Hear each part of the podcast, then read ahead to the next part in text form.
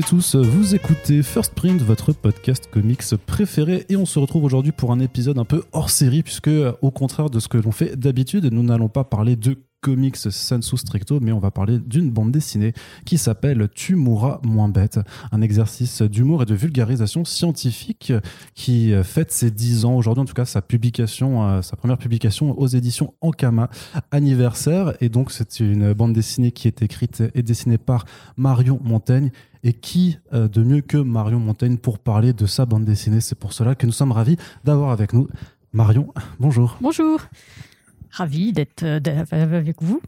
Bah oui, ça fait plaisir de, t'avoir. Et comme je dis, c'est vrai que d'habitude, on est plus sur les, trucs de, bande dessinée américaine et tout ça. Mais on se fait aussi plaisir pour élargir pas, nos C'est pas le même style, mais d'accord. C'est autre chose. Et moi, ce qui, ce qui m'intéresse, c'est ce que j'ai un peu, un peu pu te dire en, off avant ce podcast, c'est vraiment l'angle aussi de la vulgarisation euh, scientifique. Euh, par différents euh, moyens, parce que je sais d'expérience que les chercheurs sont doués pour faire de la recherche, mais beaucoup moins pour en parler pour réussir à la faire comprendre. Et j'ai envie de te poser une première question. En fait, qu'est-ce qui t'a euh, motivé à faire euh, Tu mourras moins bête euh, à la base? Quel était le projet? Ben, En fait, euh, j'ai pas eu une analyse du milieu de la BD en me disant Ah, il manque ça. C'est vraiment un truc que j'avais avec la science et que j'aime beaucoup la biologie, la science nat depuis, depuis la sixième. Mais j'ai une orientation un peu euh, contrariée et donc j'ai fait du dessin parce que j'avais plusieurs cordes à mon arc, mais je continuais quand même à, lire et à me, me, documenter. Et c'est vrai que c'est un domaine où, je trouve que ça n'en finit pas quoi. Normalement, on n'en aura jamais fini de la, recherche, de la science. Et puis quand on y pense, c'est plus presque plus émerveillant que, que tout ce qu'on me racontait euh, au catéchisme, des trucs ah comme ça. Après, on peut, on peut, je ne vais pas causer un débat, mais c'est parce qu'en ce moment, je suis en train de, de, de réfléchir à pourquoi je je, fais confiance en la science, euh, euh, notamment avec euh, le Covid, le vaccin, etc. Mmh. Donc, c'est des réflexions que j'ai. Donc, moi, j'utilisais beaucoup les livres, les articles, je m'accrochais. J'étais assez têtue, même si j'avais pas fait d'études dans ce domaine-là, pour essayer de comprendre. Et, et c'était le domaine qui m'émerveillait, où il y, a le, il y avait le plus de euh, waouh, en fait, euh, qui me sortait de mon quotidien, euh, qui me faisait oublier que j'étais un pauvre humain qui. Non, ça me le rappelait des fois. si, vous, si vous regardez des livres d'astronomie, si vous. Non, mais ça, ça, vous, ça vous transporte. quand vous comprenez quelque chose, ça, tout d'un coup, vous, vous prenez une petite gifle intellectuelle qu'on n'a pas souvent, en fait, au quotidien et que j'ai rarement dans d'autres domaines. Et en fait, euh, ça, en fait j'avais tellement envie que, que, de le partager parce que moi, je trouvais ça passionnant que soit je le racontais à table et je dégoûtais très vite tout le monde parce qu'il y avait des domaines et euh, donc, je l'ai noté dans des carnets et j'avais une sorte d'alter ego qui est à la fois moi, mais pas vraiment moi. Et puis, petit à petit, avec l'avènement des blogs, je me suis dit, bon, bah, j'ai pas envie de raconter ma vie, euh, mais c'est peut-être un format qui pourrait marcher pour, faire, euh, pour parler des lectures. Donc, au début, c'était à partir de lectures et petit à petit, ce sont des chercheurs qui, qui m'ont proposé de, de, des chercheurs qui aimaient vulgariser et ou qui se disaient que qu'il y avait quelque chose à faire, euh, mais qui ne savaient pas comment. D'accord. Et, comment tu faisais alors pour choisir tes premiers sujets? C'était vraiment en fonction juste de ce que tu avais pu lire et que tu disais ça, c'est euh, quelque chose dont j'ai envie de parler? Parce qu'il y a aussi parfois euh, des problèmes d'accessibilité des sujets? Je pense que c'est peut-être le, le, premier facteur à prendre en compte. Bah, au début, c'était un peu à l'arrache, c'était un peu euh, la cour de récréation. Euh, donc, dès que je lisais un truc, je pouvais vraiment euh, le sortir tel quel et puis passer à autre chose. Mais après, comme ça a commencé à bien marcher et comme ça a été crédité un peu scientifique, je me suis mis un peu plus la pression. et. Quand vous, vous travaillez avec un chercheur, vous faites relire. donc, je me, je me, suis améliorée avec le temps et, et après, il y a des fois des chercheurs qui sont devenus des amis qui reviennent vers moi en disant T'as pas parlé de ça, il faut parler euh, de CRISPR-Cas9. Et moi, je, suis, je, suis, comme ça en disant Oh, la génétique, c'est compliqué. Euh, moi-même, euh, je me dis Il faut, faut, faut, faut, que je révise. En fait, j'ai pas, j'ai droit à un petit cours à chaque fois pour, pour réviser. Et je me dis Je m'adresse à des gens qui vont regarder ça à 10 heures le matin et il faut que je les intéresse à un outil génétique euh, dont ils ont absolument rien à faire. Donc, euh, c'est mon, job. Et euh, c'est ce que je trouve intéressant, c'est-à-dire cueillir monsieur et madame tout le monde ou quelqu'un qui, faisait juste une pause et dont le quotidien l'aurait jamais mis poussé à un labo, avoir une petite fenêtre pour regarder juste euh, moi, je prétends pas leur donner le niveau euh, plus 12. Hein. C'est juste euh, qu'après, bah, tout comme moi, être moins intimidé quand je vois le mot CRISPR-Cas9 dans un article. maintenant, je, je, sais ce que c'est et je peux en lire d'autres. C'est juste une, une fenêtre pour en ouvrir d'autres. D'accord. Tu utilises pas mal aussi les figures, enfin la, pop culture, tout ce qui est cinéma et série, notamment bah, dans, le premier tome où c'est vraiment découpé en trois chapitres, euh, où c'est vraiment euh, premier euh, volet sur cinéma pour un peu t'intéresser à, une question qui est souvent en fait, enfin qui, est discutée de façon assez générale sur est-ce que les films réussissent à représenter des choses réelles, notamment dans les films d'action, les blockbusters et tout ça? C'était aussi ton un angle d'aller alors regarder vraiment d'interroger la façon dont on représente la fiction et puis après de, bah, de faire une BD là-dessus aussi euh, En fait, c'est assez efficace de partir de ce qu'on a de commun. Euh, mmh. En fait, quand, quand, quand, moi je vais dans un labo, qu'on me dit euh, voilà, je travaille sur des lasers, je me rends compte qu'en allant au labo, j'ai tous les visuels de science-fiction du laser parce que mon cerveau, entre se dire je ne sais pas ce que c'est et faire appel à des images qu'il a vues, même si c'est n'importe quoi, je fais appel à ces images. Donc évidemment, je m'imagine un labo euh, vraiment à la, un truc Spider-Man avec des trucs énormes, des espèces de,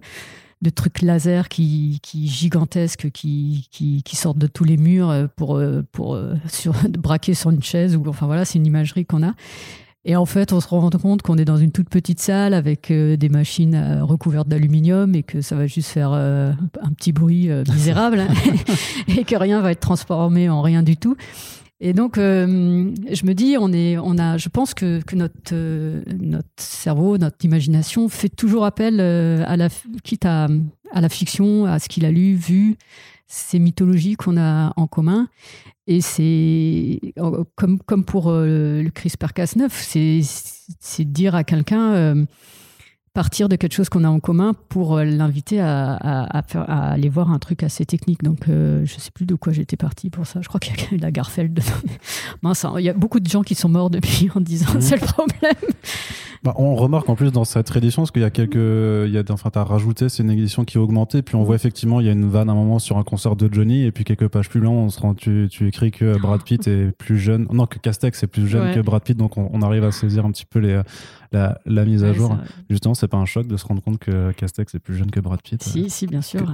quand, même. ce, qui, ce qui fait un choc, oui. Euh, mais c'est un peu le, le risque aussi d'utiliser des, des références aussi, c'est que ça, ça date les choses. Euh, je, je pense qu'il y a peut-être des, des adolescents, bah, ils n'ont pas vu ce que moi j'avais vu. Mmh. Donc, euh, c'est ce qui fait toujours un peu peur. Moi, j'essaye un peu de, de, de, jouer encore sur des références, mais, mais assez bien intégrées, vraiment costaud pour pas qu'il y ait trop d'écart. Mais on a l'âge qu'on a. Qu'on a hein. Il y, y, a un autre aspect aussi dans, dans cette bande dessinée, c'est que tu utilises enfin de l'humour aussi mm. pour justement pas que ce soit des exposés tout simplement parce qu'on imagine que si tu faisais juste de l'exposé scientifique en BD, ça peut devenir un peu barbant. D'autant plus si tu dois parler à des gens qui sont pas forcément intéressés au départ. Comment tu maîtrises un petit peu euh, cet équilibre euh, entre du coup l'aspect scientifique euh, la narration en tant que telle et l'utilisation justement de, figures culturelles communes et aussi l'humour, surtout que tu as un humour assez absurde en général. Euh, oui, bah je, en fait, je, joue avec le sujet. Je, je pars souvent d'informations techniques qui sont vraies et je tire la, bobine jusqu'au jusqu'au bout. En fait, euh, quand c'est des choses génétiques, on peut en effet délirer ou s'imaginer des questions éthiques.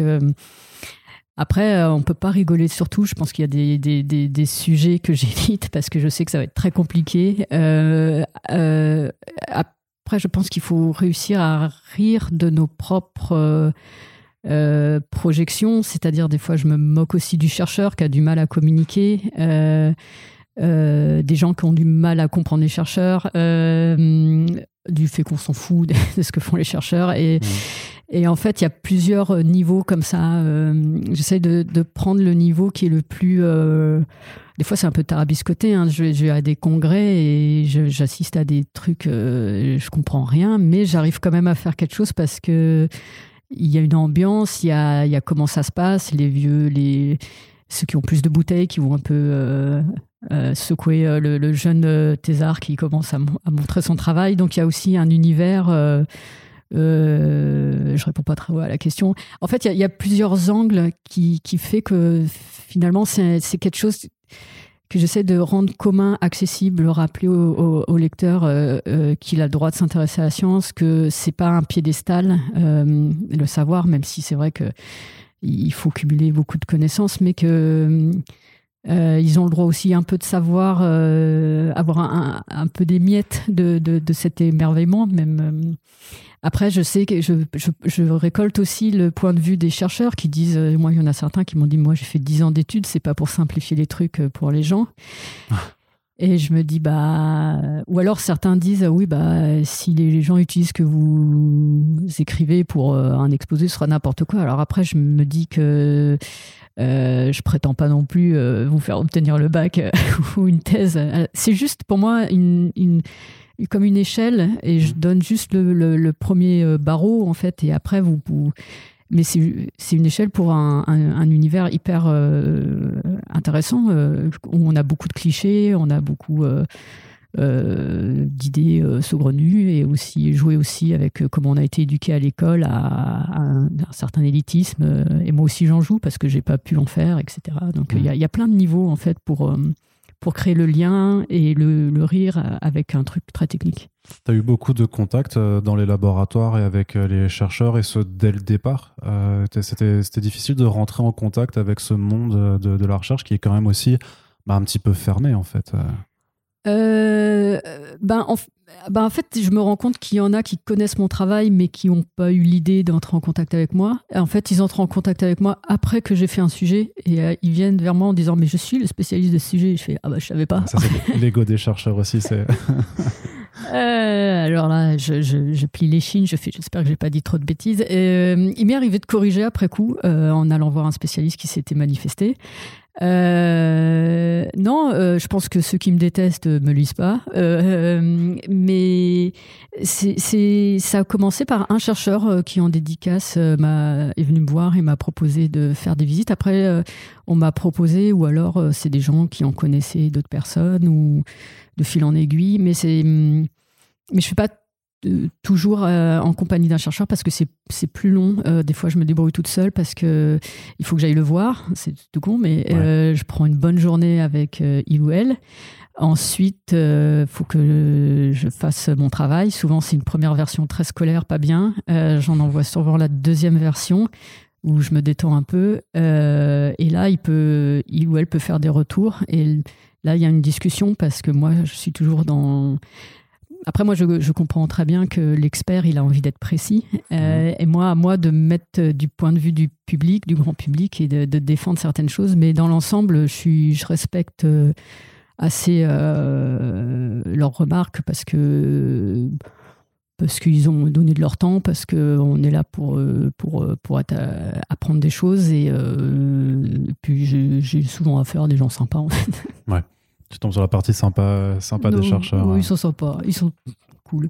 Alors, en, termes d'écriture pure, comment ça se passe l'écriture d'un épisode de, de Tu mourras moins bête? Parce que tu sais, ils sont pas tous de la même longueur, hein, ils, ont, ils abordent pas tous le même nombre de données, tout ça. Comment tu, euh, tu vraiment comment tu, tu écris euh, ben, avant, au tout début, quand je les relis, euh, c'est vraiment une info, un gag, des fois, et j'en faisais plusieurs par semaine. Maintenant, je suis beaucoup plus rigoureuse, c'est-à-dire je lis pas qu'un seul article, j'en lis plusieurs. Euh, j'essaie de vérifier des fois avec euh, l'aide d'un chercheur. Euh, il y, en a quelques-uns qui sont très gentils. Je peux leur dire, je peux leur demander, mais Là, pour le bonus qu'on a fait, j'ai demandé à un biomécanicien en lui demandant mais comment tu ferais exploser euh, Godzilla? Est-ce que je multiplie par euh, la masse et tout? Et il fait bah moi je pense que je ferais ça et je fais bah, bah, c'est pas plus compliqué. Enfin voilà, on a eu une discussion comme ça. Euh, j'ai aussi demandé l'avis d'un roboticien que j'avais rencontré. En lui disant mais les Transformers, est-ce que c'est possible qu'ils soient géants, etc. Alors lui, il était parti. il est, en fait, il, je pose des questions vraiment idiotes, mais il, joue aussi avec le, truc. Euh, c'est pour ça que je pense que c'est une rencontre entre. Je pense que je rencontre surtout des, jeunes euh, qui, euh, qui connaissent mon travail et qui, aiment bien, qui sont assez pédagogues, qui aiment bien apprendre, qui ont compris que simplifier, c'est pas trahir, que des fois, il faut un peu, oui, euh, simplifier pour pas laisser les gens sur le bord de la route, même si en tant qu'expert, ça, des fois, ça leur brûle les yeux de voir comment je dessine une cellule ou quelque chose comme ça. Euh, donc, il euh, y, a, y, a de la, y a de la sympathie, je pense, euh, la plupart du temps, pour, pour ceux que je rencontre. Après, quelques fois, une fois peut-être, j'ai rencontré quelqu'un d'hostile. et c'est le genre de personne que je ne vais pas aller voir parce que ce ne sera pas possible. Mais doit, mais sinon, ils sont assez euh, cool. Après, sur le script, du coup, c'est étal directement. Euh, ben, en fait, il y a beaucoup de lectures, euh, mais vraiment beaucoup, beaucoup. et des fois, ça peut vraiment partir en cacahuète. C'est-à-dire, je peux partir sur quelque chose sur les cils, je sais pas, les cils de l'œil, et puis me rendre compte qu'il y a des recherches thermodynamiques sur, sur le poil de, l'abeille. Et après, et comme j'adore me documenter comme ça, euh, m'enfoncer dans un gouffre, et je suis têtue en plus. Après, euh, quand je commence à. Après, je vais chercher si on a envoyé des abeilles dans l'espace. Et en fait, je, me dis, mais alors attends, si on envoie une abeille dans l'espace, euh, comment elle se retrouve, comment elle vole? Donc, en fait, je, me pose des questions et j'essaie d'y répondre. Puis des fois, je, je, rassemble un peu différentes lectures pour essayer de suivre une ligne directrice, mais c'est beaucoup, beaucoup de documentation, de lecture euh, complètement incongrue. En, termes de documentation, tu as accès à des, euh, à des publications, à des revues scientifiques. Les chercheurs te donnent accès parce que c'est euh, très souvent bloqué, ça coûte très cher les abonnements, même pour les labos, les universités. Comment tu arrives à avoir accès à Alors, j'ai un ami chercheur qui m'a fait une leçon, de, qui m'a réexpliqué toutes les histoires de hum, comment les chercheurs sont notés, comment c'est référencé. Et je me suis rendu compte que moi-même, j'étais peut-être la première à aller dans, chez des, voir des recherches peut-être euh, pas très sérieuses, euh, que que, que, normalement je devrais payer un abonnement de 2000 dollars pour euh, y avoir accès.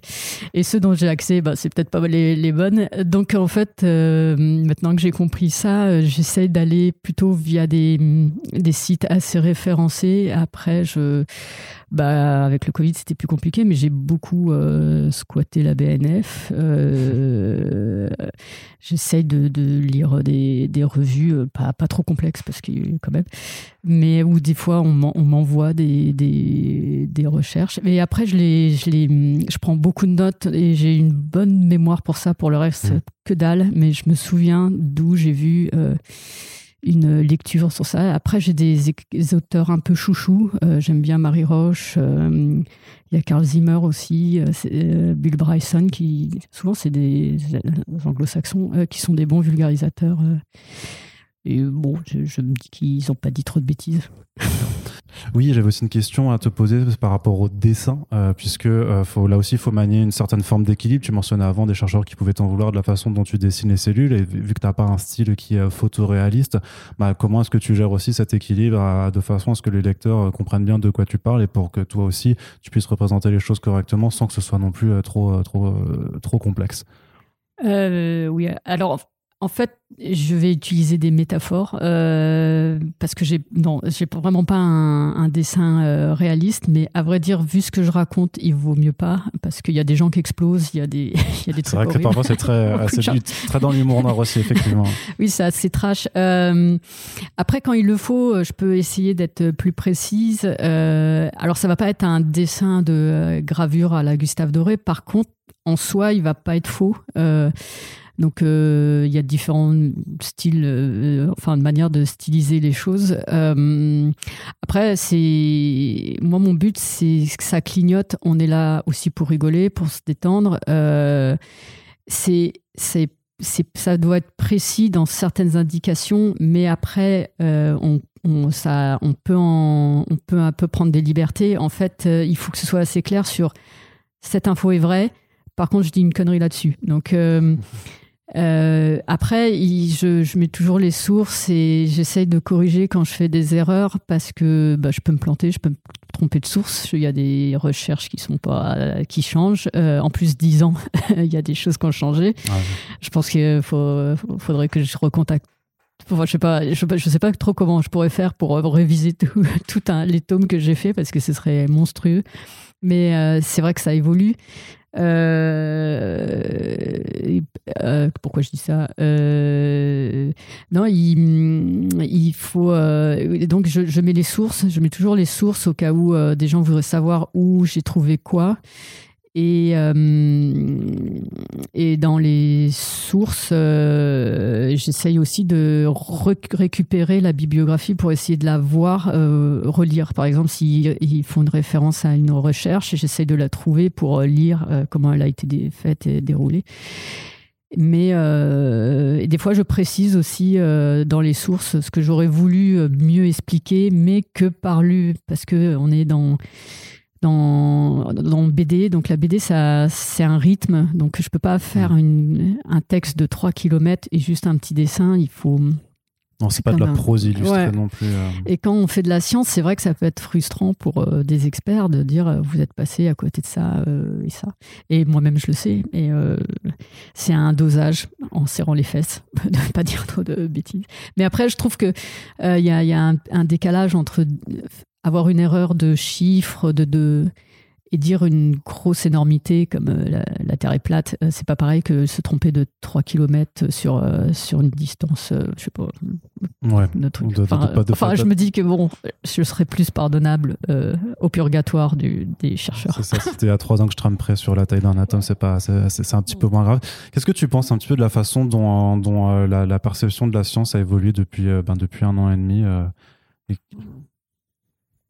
parce que je pense que tu as un regard là-dessus quand même par rapport à la façon ben, dont... Euh, ben, c'est ce que je disais, ça m'interroge beaucoup. Moi, je, je, suis en train de me dire, mais moi, je fais assez confiance à la, en la méthode scientifique. C'est-à-dire, c'est pas parfait, l'humain va peut-être se planter, mais euh, en soi, c'est quand même un groupe d'individus qui vont euh, qui vont se débattre, discuter, disputer. Ils vont retester jusqu'à ce qu'il y ait un consensus. Et là, avec le Covid, je crois qu'on est, le grand public a été surpris parce qu'il est tombé au moment que, qui précède ce qu'on connaît, c'est-à-dire le consensus. Normalement, il y a beaucoup de choses. Euh, les, médecins sont d'accord. Euh, euh, pour euh, guérir ça, il faut faire ça. Et là, on est tombé à la phase, on a vu en, direct la phase d'avant, euh, qui normalement a lieu dans les congrès ou à travers les études, c'est-à-dire le moment où les, les, chercheurs se fritent, où il y a un ego surdimensionné qui va dire n'importe quoi, ou qui va, qui, qui va en influencer d'autres. Et normalement, tout ça, ça, ça se digère avec le temps. Euh, ça a été fait mille fois en fait quand on regarde euh, des, des, tensions entre plusieurs groupes de chercheurs, mais il y en a eu dans, même en géologie, en paléontologie, ça se disputait. Puis après, avec le temps, ça s'est digéré et euh, on, s'est mis d'accord. Et, et, le problème, c'est que cette phase-là était rendue voilà, publique cette phase-là était publique, visible, et en plus, Monsieur et Madame Pou, tout le monde pouvait débarquer en disant, bah moi, je pense ça. Alors, pour moi, à mon sens, c'est comme si je débarquais euh, à un congrès de médecine et que je disais euh, bonjour. Alors moi, je suis pas d'accord. Enfin, au bout d'un moment, je pense qu'il faut aussi un peu faire confiance. Euh, moi, je fais assez confiance à la. Après, j'en côtoie, mais moi, j'ai des chercheurs qui me disent, mais moi, je, je, je veux pas tuer des gens, je, je veux guérir aussi mes enfants, etc. Donc oui, il y a des fois des, des grands mouvements. Je suis d'accord, euh, tous les labos ne sont pas euh, touchés de sainteté, mais euh, je pense que beaucoup de gens ont envie de, s'en sortir, etc. Et puis, on saura les détails, mais je, fais assez confiance à cette méthodologie. tout en connaissant ses imperfections. Et donc, ouais, en ce moment, je, je, me suis questionné sur est-ce que moi-même je me trompe et je fais trop confiance ou, Mais je pense que c'est dans sa grande imperfection, c'est ce que l'humain a trouvé à peu près de, de plus cohérent pour petit à petit entreapercevoir euh, à un moment donné un aperçu de, d'une tranche de vérité.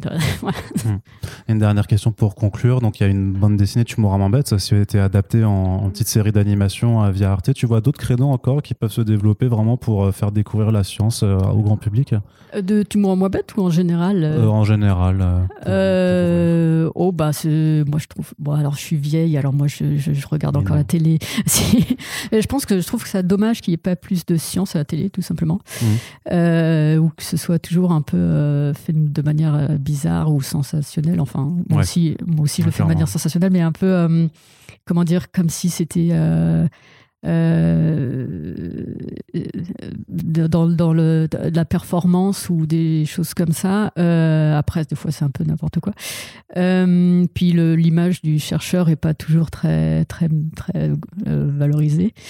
non, mais je pense que c'est une difficulté du chercheur qui, justement, à qui on a demandé d'être très précis, euh, expert et, euh, et de pas dévier de, de, sa voix.